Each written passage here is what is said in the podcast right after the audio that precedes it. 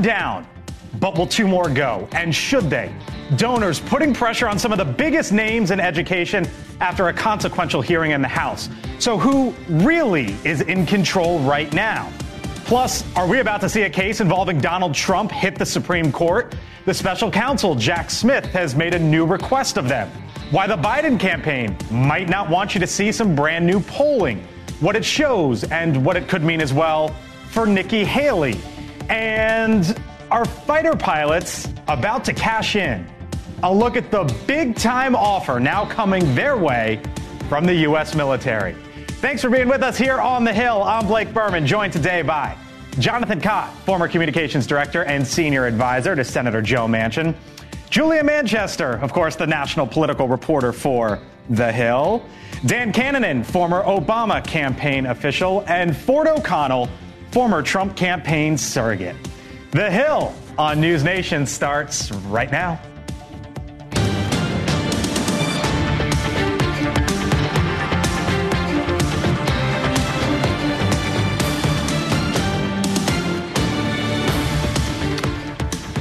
Hello, hello. Happy Monday. Take a look at that building right there. Beautiful sunset on this Monday, by the way. Uh, that, of course, the U.S. Capitol. You know, we often hear from folks, both sides of the political aisle, complain that little gets done in that building. Lawmakers oftentimes focusing on things that don't really matter. You might even remember this viral moment from a few weeks back when a Republican congressman ranted at his own colleagues. Anybody sitting in the complex, if you want to come down to the floor and come explain to me one material, meaningful, significant thing the Republican majority has done besides, well, I guess it's not as bad as the Democrats. One thing. I want my Republican colleagues to give me one thing. Well, did it just happen? Over the weekend, the head of the University of Pennsylvania, Liz Magill, resigned from her post after this line of questioning from Chip Roy's colleague, the Republican Congresswoman from New York, Elise Stefanik. Specifically calling for the genocide of Jews, does that constitute bullying or harassment? If it is directed and severe or pervasive, it is harassment. So the answer is yes.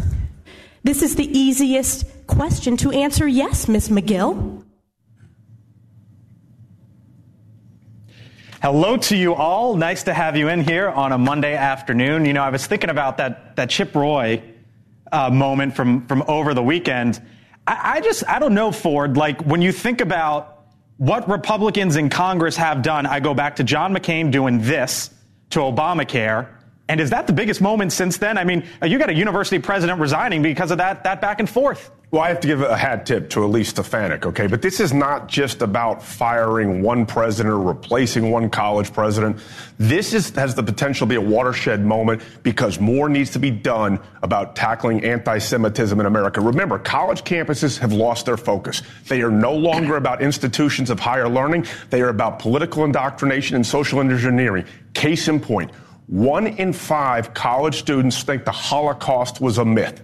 That right there tells you that college campuses have lost well. I don't think you say that point blank, though. That Yes, they're I there for social engineering. and What else did you Yeah, say? no, social engineering. That is what we talk about when we talk about diversity, equity, and inclusion. They are not teaching young adults how to get ahead in the workforce. They are teaching young adults what to think. And that is a big problem. And remember, 62% of the anti-Israel protests in this country take place on college campuses. I think the events since October 7th have really uncovered and revealed how deep anti Semitism runs, not only in this country, but around the world. Remember, we see this um, hearing take place. You see the consequences of this hearing with the president of Penn stepping down, the other presidents of MIT and Harvard really facing that pressure. But at the same time, you're also seeing global organizations like the United Nations, which has repeatedly faced uh, accusations of anti Semitism for not calling out the sexual assault and sexual crimes against Israeli women during the October 7th attack. So I think we're seeing a moment when you're seeing anti Semitism being called out by institutions not only in this country, but around the world. Democrats, you ready to give kudos to Elise Stefanik? No, that, that should happen. We should call it anti Semitism, and the answers, I think, were indefensible. But Chip Roy was arguing that the Congress has not passed bills affecting the American people. And this Congress, under the Republicans in the House, is historically unproductive. Only 37% you, of the bills they put on the floor, Blake, have passed. 37%. That's like a good so that's part of, baseball player. That's part of the question, right? Do you have to pass bills to enact change? Because clearly, Elise Stefanik has enacted change. We've seen it at UPenn, and now there's questions about two other university I don't presidents. think that, that, that getting in, this is a viral moment. Chip Roy, was, Chip Roy was a viral moment. This moment with Lisa Stefanik was a viral moment. Matt Gaetz has had a ton of viral moments. They don't need more viral moments. They need to actually pass legislation that helps Americans on energy, on costs, on on all sorts of things. Yeah, I applaud Elise Stefanik for actually getting something done that I think was relevant and will have an impact. As a Jew who grew up in New York City, I'm shocked at the rate that we've seen anti-Semitism and violence, especially on college campuses. So kudos to her for doing that. But that's not actually her job. Her job is to legislate. She's in leadership. If this is the biggest moment of Elise Stefanik's career, it is a failed career. Um, but I would agree with wait, Chip Roy, which is not something I. Wait a minute. Wait a minute. Hold hold the phone for a second. she just got the president of the University of Pennsylvania fired. Okay, she got hundred million dollars revoked from the University of Pennsylvania. You got to realize this you're, is. You're a Republican saying that the government no. should tell what private institutions should do. This is a shocking moment. They take federal funding. Republicans they take federal, they now, take federal now want, funding. Republicans now want the government to tell private institutions how they should run no, themselves? What I am this telling is you is private institutions take federal funding, so they do have purview over it. And what is going on when it comes to anti-Semitism on college campuses? Democrats are not stepping up on this issue Democrats because there is a up. rift in their own party over this issue, and it's basically been left so, to Republicans to deal with it. Let me ask you: Any of you see Saturday Night Live? Did. You see, you saw it all this weekend. I was surprised they went there. They they the... went there. Roll the and really, it's it's a question of what they went after and right. what the there is. Roll the clip. MIT lady, chance to steal. And keep in mind, if you don't say yes, you're going to make me look good, which is really, really hard to do. So I'll ask you straight up. Do you think genocide is bad? Could I submit an answer in writing at a later date? Am I winning this hearing? Somebody pinch me. The Anti Defamation League described that as atrocious because they didn't go after the college presidents, they went after Elise Stefanik. Yeah, that's the wrong punchline. The punchline is the college presidents who couldn't answer a simple question. Yeah. Mm-hmm. That's embarrassing, and it's embarrassing for the writers of SNL. They should have known what the actual punchline was. They did a little bit of that. That, that whole answer submitted in writing later. That was kind of getting at the idea they can't answer a simple question. But I agree with you. That they missed the mark. SNL usually uses its platform to bring out the biggest societal issues. On this one, they missed the mark for an opening segment. I'd argue it was their worst opening segment in the last 10 years. And frankly, SNL hasn't been funny since Eddie Murphy retired. So, so let me ask you. So they chose to go after Elise Stefanik she has been mentioned as a vice presidential possible right. running mate for Donald Trump. Of course, we're operating in the theoretical world that, that he's going to be the nominee. All, all polling points to that. It, did she just move up up the totem pole? Certainly, and I think for a while she's been talked about. Look, if we talk about Elise Stefanik and sort of her track record throughout Congress and before she was elevated to Republican leadership, Elise Stefanik made a major helped make a major improvement in the number of Republican women serving in Congress with EPAC. She's very respected in that regard among Republican circles. Now, there's obviously pushback when it comes to you know how far she's leaned towards towards Trump. Some people accusing her of leaning too far far in that direction. Um, you know, from when she was more moderate. But I think she's certainly someone to watch. Where does she stand? I think she every everything is open for Donald Trump. He's going to be our party nominee, and he's on the vice presidency yeah. or everything. No, on the vice presidency. okay. It's going to be about two things. It's going to be how well can you drive a message, and what kind of loyalty t- can you give to him. And the reason why I say that is because Kamala Harris has been so bad at driving a message, and half the time the Biden administration has to hide her. He needs someone who can be out there and be the face of the administration when he is not the front man. All right, joining us now uh, to discuss uh, more is Dan Senor, former foreign policy advisor in the George W. Bush administration. He is also the co-author of the New York Times bestseller, The Genius of Israel. He also has his MBA from Harvard University. Dan, good to have you on back Don't here. Hold it against uh, me. Well, I, I, well, maybe I will, maybe I won't. I don't know. I'll, I'll, I'll leave it open to you. Uh, what do you make? What do you make first off of, of what we saw over the weekend? I wasn't surprised by it. I uh, was last week predicting that, that President Magill would be uh, relieving herself of her responsibilities by the weekend. I just think that she and other leaders of universities, not only the ones that were testifying before Congress last week, have put themselves in an impossible situation in which, and it's not just them, in fairness, it, there's been this, call it bureaucratic ideological rot that's been growing underneath and sort of rooted in, in a number of these academic institutions where they're extremely selective and extremely explicit about what is protected speech and what is not on college campuses, which groups should be should be protected from being uh, intimidated, harassed, bullied, and which ones shouldn't. And it seems that the one group that should not be protected from any of the new designated groups or or designated language were Jews. That's what we've learned since October 7th. In fact, the signs were there before October 7th, but the signs since October 7th were pretty terrifying. I say this as a Jew uh, with many friends who have kids on college campuses today who are genuinely worried about being a publicly identifying Jew on these campuses. And so they've just gotten themselves in this impossible situation. And the leaders stepping down is just one step.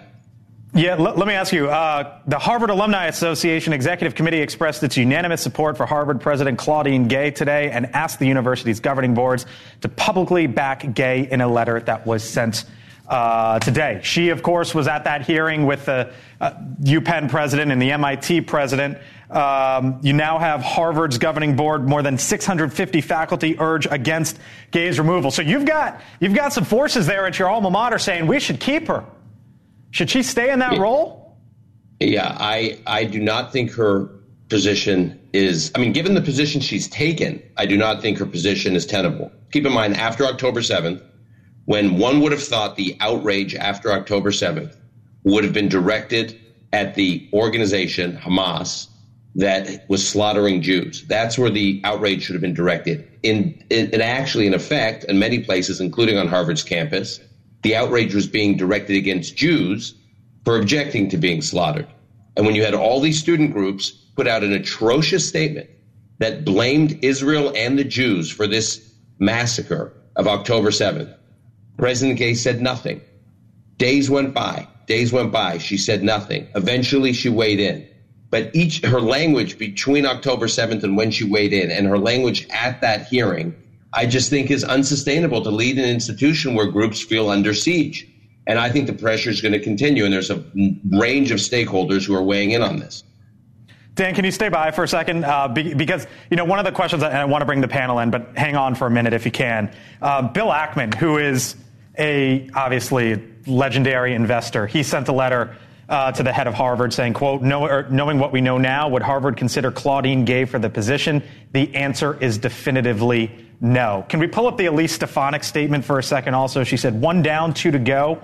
This is only the very beginning of addressing the pervasive rot of anti-Semitism that has destroyed the most prestigious higher education institutions in America. Harvard and MIT do the right thing. The world is watching. You, have got Harvard staff, faculty standing by uh, Claudine Gay.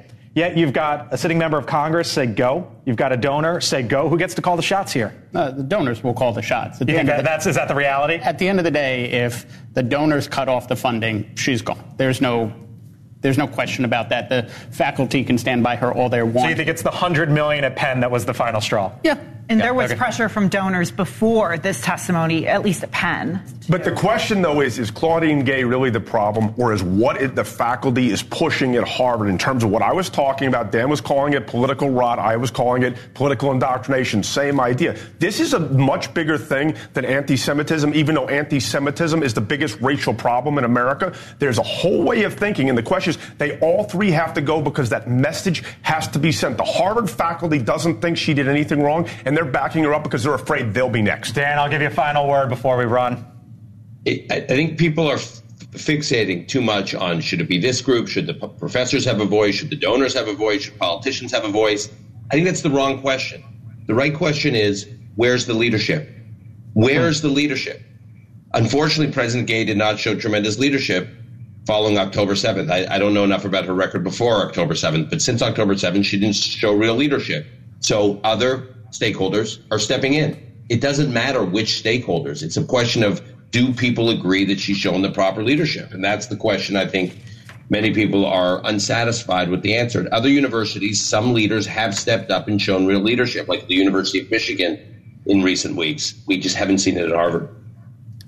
Dan Senor, see how I weaved you in there with the panel? This is like your third or fourth time now. Friend of the show, we can call you, huh? All right. All right, To me, thanks, like Dan. We hope you come on. All right, we'll send it to you in the mail. Dan Senor, uh, author of The Genius of Israel. Dan, thank you. All right, meantime, coming up, could the stakes get any higher than this question right here? Is the former president Donald Trump immune from federal prosecution? The special counsel Jack Smith has now asked the Supreme Court to weigh in. So, who has the upper hand in the argument? Will the High Court even take up the case? Jesse Weber, May Mailman joining us on the other side of the break, plus politics and pigskin. Here's how you know it's gotten really bad for the New England Patriots and Bill Belichick. The presidential candidates in New Hampshire are now saying, eh, there's a Pats game. Maybe we'll go campaign. That's coming up. And don't forget, by the way, you can listen to us here on the Hill on Sirius XM weeknights, 6 o'clock Eastern, 5 o'clock Central, uh, on channel 124 on Sirius XM. After the TV, we go to the radio. The Hill. Coming back in a few. Stay with us.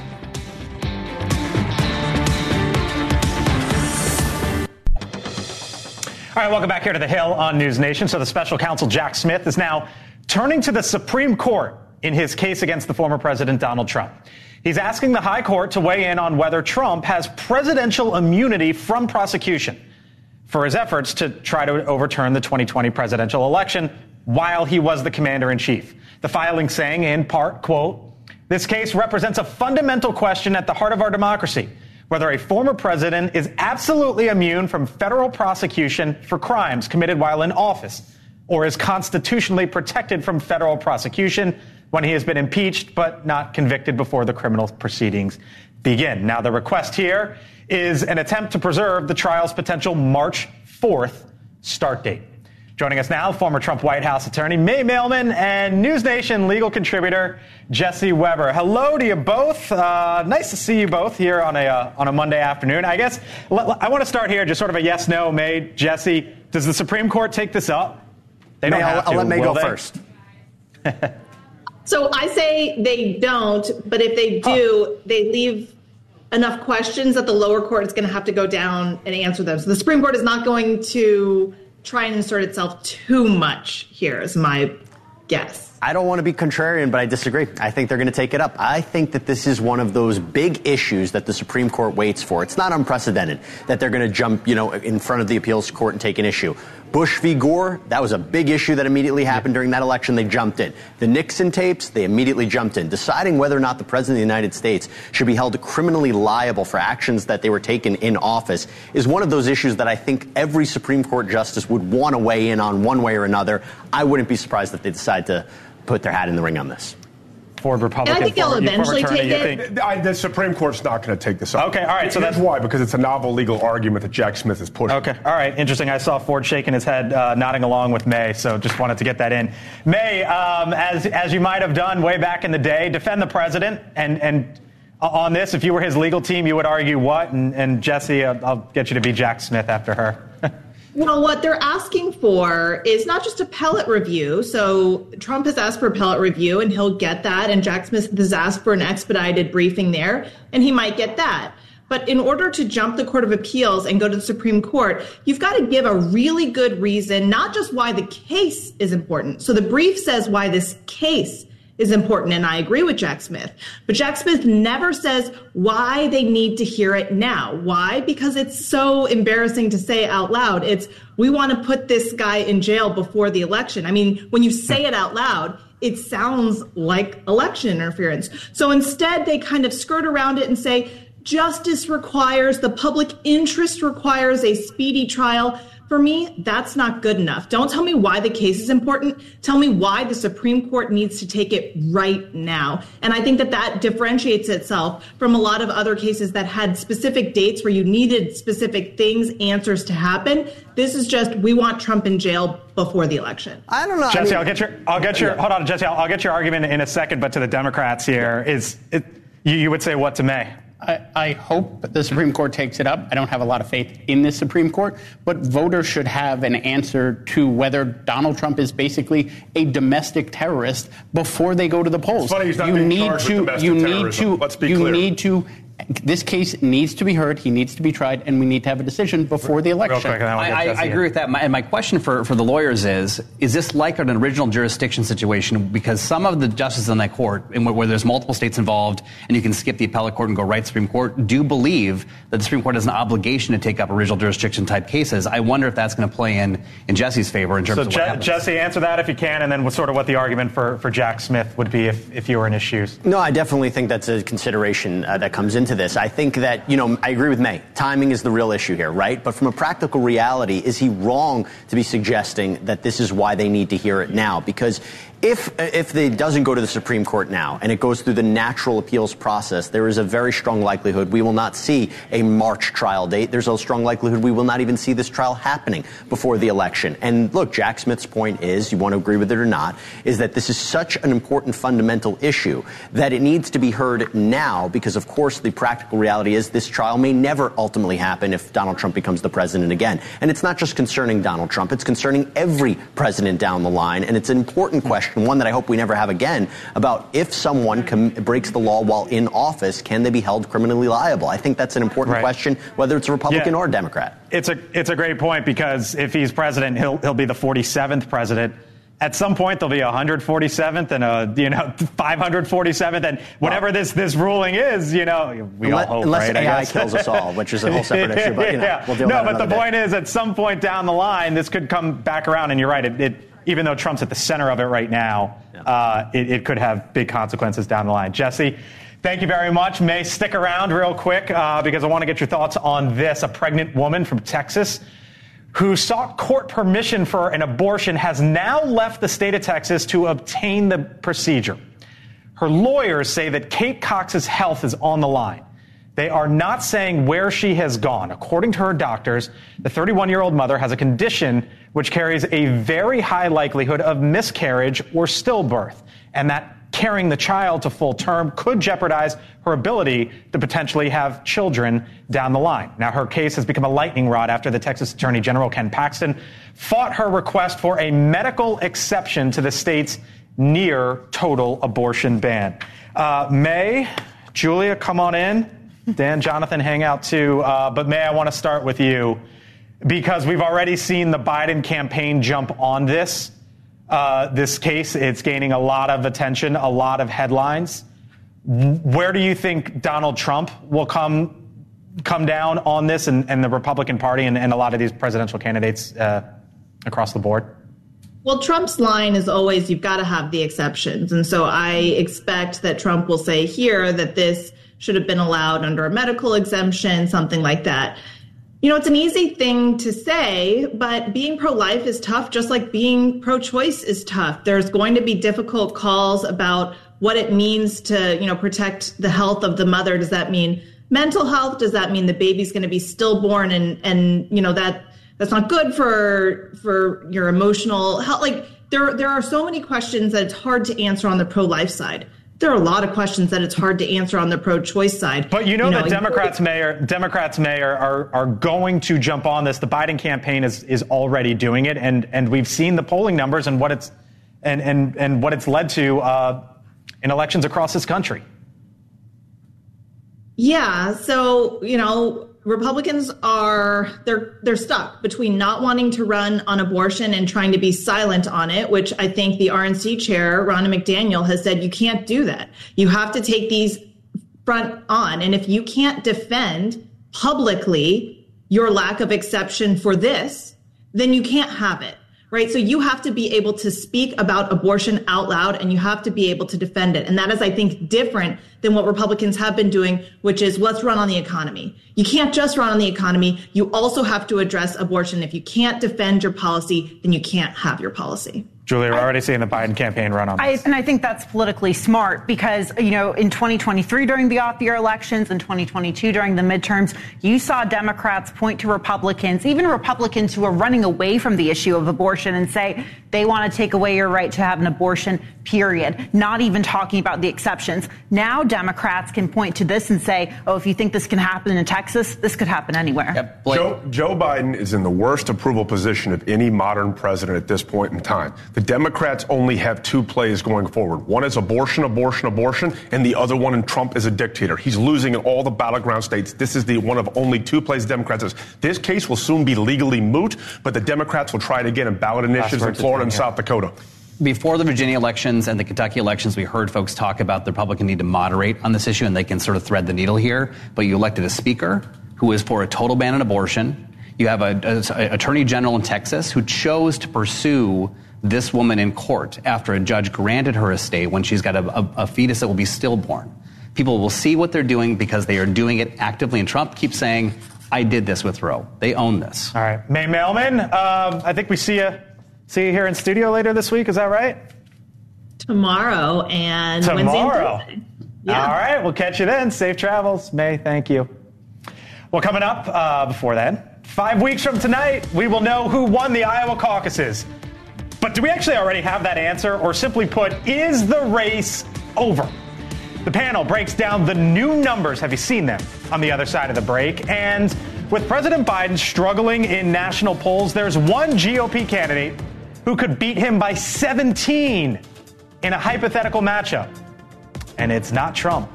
We'll get into it. The Hill, back in a few.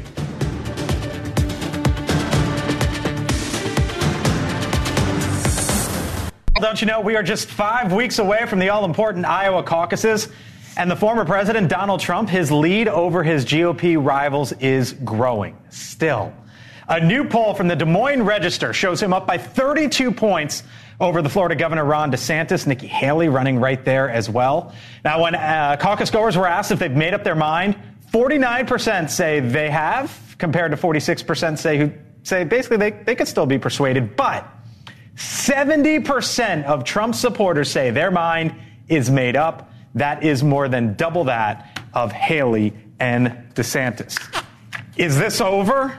It's pretty much almost game set match. He has okay. a commanding lead, and he's only getting stronger. And the key. States. Why won't you say yes? You say pretty much because it's a caucus. Anything okay. can. No, I'm not. I'm not questioning. I'm curious. No, I yeah. give you. I give him a 98 percent chance. Okay. Here's why Trump's going to win Iowa. He lost it in 2016, and he knows that if he wins Iowa right now, all the money dries up from Haley and from DeSantis. Because one thing I do know about GOP donors, they may not be on the same page as the grassroots, but they believe in ROI, return on investment, and Haley's campaign will pretty much be over. You shocked this this is still growing? Yeah, no, I'm not shocked at all. But I think the key stat was the fact that 70% of Trump supporters in the Iowa caucus are going to stick with him. And here's why. Everyone's going to say, oh, Nikki Haley's a better candidate, this, that, the other. Basically, Republican primary voters believe that Donald Trump has unfinished business, and they're going to ride and die with Donald Trump because they believe he'll get the economy back on the right track and he'll fix the border. So you going to Iowa, Julia? Or I this am. is or, okay. So there's still a thing there. there's still a thing there. Yeah, but at the same time, the question I was asking people, I was actually on the phone with Ford today, asking Republican operatives and strategists today was, what do you do if you're Haley and DeSantis? Because DeSantis has put all of his eggs in the Iowa basket. He has um, built really an impressive ground operation in Iowa between his campaign and his super PAC, Never Back Down. Haley is running a $10 million ad buy in Iowa and New Hampshire. She also has the backing of the Koch network, Americans for Prosperity. But we're not seeing that for either of them really pay dividends. So I don't really know what else the two of them can do to really close that gap. There's only five weeks left. I guess there could be a Rick Santorum moment, but when Rick Santorum was running in 2012, we didn't have someone running like Donald Trump so far ahead. I know you're a Trump backer, but if you got paid all the money in the world to answer Julia's question, what would you do? I tell him it's over because you, you, you would take the money. Continue, no, I, Julia asked me this question. It's very simple. You continue to build out your ground game in Iowa because a caucus is very different than a primary. You've got to continue to have people moving. And I think the turnout in that caucus will be somewhere around 200,000, and that's what you're going to try to close the gap. Yeah, go for it. Just, this race has been over for nine months. You think so? Yes. None of these yes. candidates actually were trying to beat Donald Trump. They were hoping Donald Trump somehow would either get thrown off the ticket or not run or be in prison. They're still in a way hoping yes, that something happens all, on the legal All they're front. hoping. You watch them campaign, you see them in debates. They are not campaigning against a guy who's 50 points up because they know they're not going to win and they had no shot at it ever. The second he announced this party is not a Republican party, it is a Trump party, he was the nominee. That's it. The only person that has made an attempt is Chris Christie. God bless him. I like him. That's probably the worst news he can get that a Democrat thinks he's doing a good job. I'll sneak in here real quick. Well, I, I think on these numbers, if you give Trump his 70%, and you give Haley and DeSantis 100% of what they got, and you, and you give them, you let them double it, Trump still wins. This Right. thing is over and they won't take him on. All right, now turning now to something that hasn't happened in over two decades. Presidential candidates right now are considering campaigning in New England during Patriots games. That was once unthinkable, especially when 12 was there, to, to plan an event uh, in New Hampshire at the same time as a game. The team now is so bad that some campaigns say it is no longer off limits. As Politico put it, Instead of speaking to voters in New Hampshire, candidates used to use game to game time rather to do national media hits or call donors in other states. But now the Patriots are just plain bad. You say this would not happen in Wisconsin. No chance. I don't care if the, if the Packers were 0 16, you're not doing anything on a Sunday in that state. I'm going to come in as the former Patriot t- season ticket holder. Okay. I'm just going to, and someone who's also lived in the Granite State. I will tell you, for two decades, the New England Patriots, because they won six Super Bowls, were godlike on Sunday afternoons in the fall. Unfortunately, a three and ten record. Even if Bill Belichick is your coach, makes people say, "I'm going to wait till next season." That's an opening that that does not make. I found it fascinating that they used to make call use that for like the other stuff, and now they're like, huh, okay, that's playing. We can campaign. As a Jets fan, I am so happy the Patriots are so bad There you go. that you can now campaign. All right, now new polling shows uh, that the current president just might have an uphill climb to what you could call the Super Bowl of politics. A new poll from the Wall Street Journal shows President Biden, Biden trailing former President Trump by four in a hypothetical head to head matchup. And if Trump isn't the nominee, that poll shows him tied with Ron DeSantis, but trailing Nikki Haley by an astounding, would you look at that? 17 points. Now, drilling down further with some new CNN polling, President Biden trails Trump by five in Georgia, 10 in Michigan, crucial swing states that the president won in 2020. Dan, Jonathan, spin, go for it. I mean, we're a year out. There you go, okay. there has Yeah. been voter fatigue and people have not been paying attention to how awful Donald Trump was. I do think when a billion dollars in ads get spent between April and November, voters will remember that. Voters will remember what Joe Biden did for the auto industry in, in Detroit and Michigan. They'll remember why he won in Georgia. Also, keep in mind, in Georgia, all the local news leading up to the election will be about Donald Trump's case to steal the election in Georgia. It's very hard to get by on local news coverage when that's all they're doing. You can put in national ads, but every day when they open the paper, that's the if first I would have told you see. too, though, if I would have told both of you that Trump was up 10 in Georgia, you would have told me I was nuts. Yeah. Right? Well, maybe, but but you know, back in 2016, I've said this before. When, when Trump had the had the worst moment after the Access Hollywood tape, and everyone's like, "It's over." I remember looking to our team in the Clinton headquarters and saying, "If he just stops talking now for 10 days, we're in trouble." I think part of the appeal here is he's not really out there in the way he often is. Now this dictator stuff is kind of coming back up, and we'll see what that does to the polling. But on the world stage, Blake, leaders in France, Germany, Canada, they're all in the 20s or low 30s in approval because there's a global recession or global inflation. You know, in so, so turmoil. Biden versus Trump policies. Uh, this is a Wall Street Journal poll. Did they help or did they hurt? Uh, uh, Donald Trump plus 12. Half of the country says it, it, it helped him. Look at President Biden's numbers. Only 23% of the country says it has helped them. I hear you on on auto industry, on world leaders, and on down the line, but that says it, does it not? No, well, here's the difference, though. When you when you put it in that context of Biden and Trump and the current guy and the former guy, when when people are not happy with the world right now, you're going to get that answer. You have- Two- for the last two years, t- two thirds of the people in the Wall Street Journal poll say the economy has not gotten better. Two things to take away from here. One, Joe Biden's in the worst position polling in, in terms of approval of any president in the modern era, and Donald Trump is in the best polling position he's he's ever been, not just in 2024, in 2016. And if the election were held today, he'd get 301 electoral votes. That said, what the Democrats are going to try to do is pull a little magic trick here. They're going to try to raise a billion dollars and basically say this is no longer about who the best candidate is, but who the worst candidate is, and therefore the voters need to vote for less bad. Wrap this up here. Looking at those numbers, you know, do, working on the Haley DeSantis stuff that I covered, I was very interested in Haley um, having a 17 point lead Yeah, over remarkable, Biden. huh? We're a year out, but that's remarkable. But then you have the Iowa poll, which isn't good news for All right, well, coming up, lawmakers say they want transparency, right? Transparency, we love it. Give it to us. That's what we need. That's what the country deserves. So, why did efforts to make our knowledge about UFOs more transparent get totally stripped out of a defense bill? One of the original whistleblowers, David Grusch, is on Elizabeth Vargas Reports tonight. We'll speak with Elizabeth on the other side of the break. And be sure to check out our new weekly newsletter, Decision Desk 24, that guy right there, his campaign view. You can subscribe with the QR code on your screen. Get out the phone, take a pic. It is a slice of our show in your inbox. We'll be right back here on The Hill. Stay with us.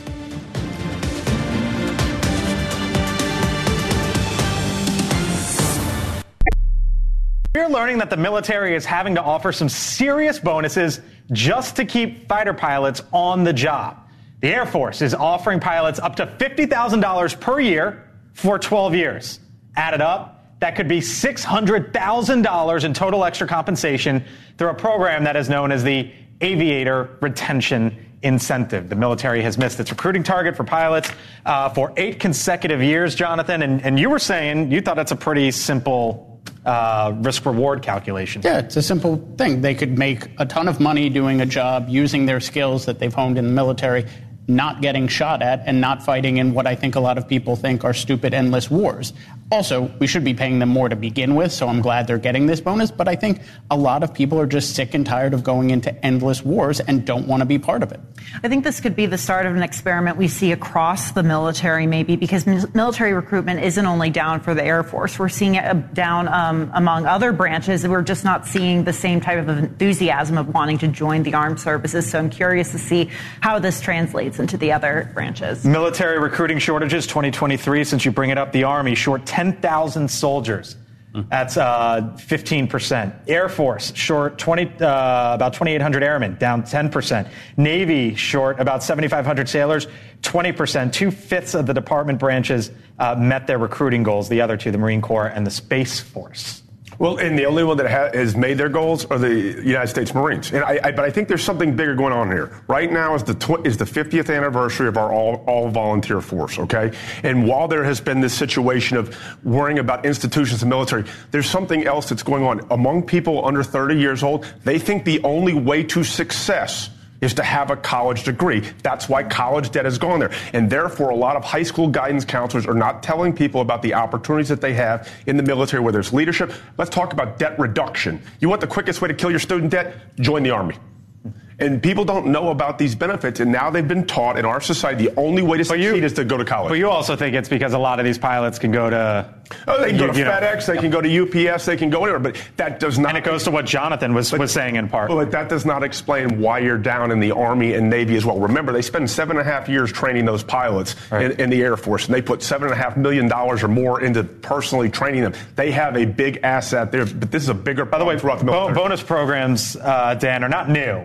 It's the fact of 12 years at 50K, you multiply that out down the line, and then they're trying to get, you know, sign these pilots up at, at 600K a pop, and that's the headline. Well, sure. And, and I think at the low end, these bonuses could be like 15K, and, and the average pilot's making like 120, 130,000 bucks a year, so that's maybe 10%, 15% of their pay. It's, it's a lot, but I mean, I'd way rather see them get this than defense contractors who are making a ton of money on war. All right. Uh, meantime, lawmakers are fighting their own battle transparency about UAPs or unidentified anomalous phenomena.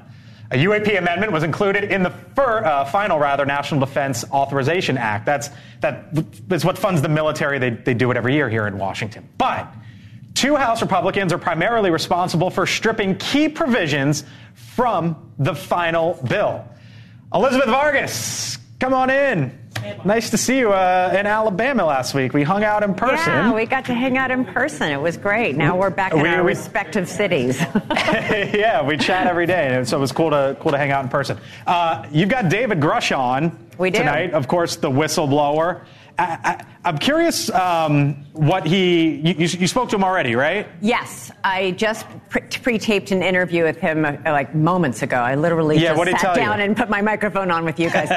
uh, he's very upset that the defense bill's been watered down. Uh, he feels that, uh, first of all, it's a matter of public record. The two uh, Republican um, congressmen who helped water that bill down are both taking a lot of money from the big Hmm. defense companies like Lockheed Martin, um, which is rumored to actually have some of the remains of one of these crashed alien aircraft. You know, Elizabeth, I think that's why so many people are like, hmm, there's there's something there. Like I don't know if there's something there, but Yeah. but when you get stories like like this, I, I think that partly where the suspicion continues to rise. Well, he raises and rightfully he- he, raises the point uh, that we heard Congressman Moskowitz make from Florida, who said, you know, I really wasn't so sure about this, but when I started asking questions, I got such furious pushback.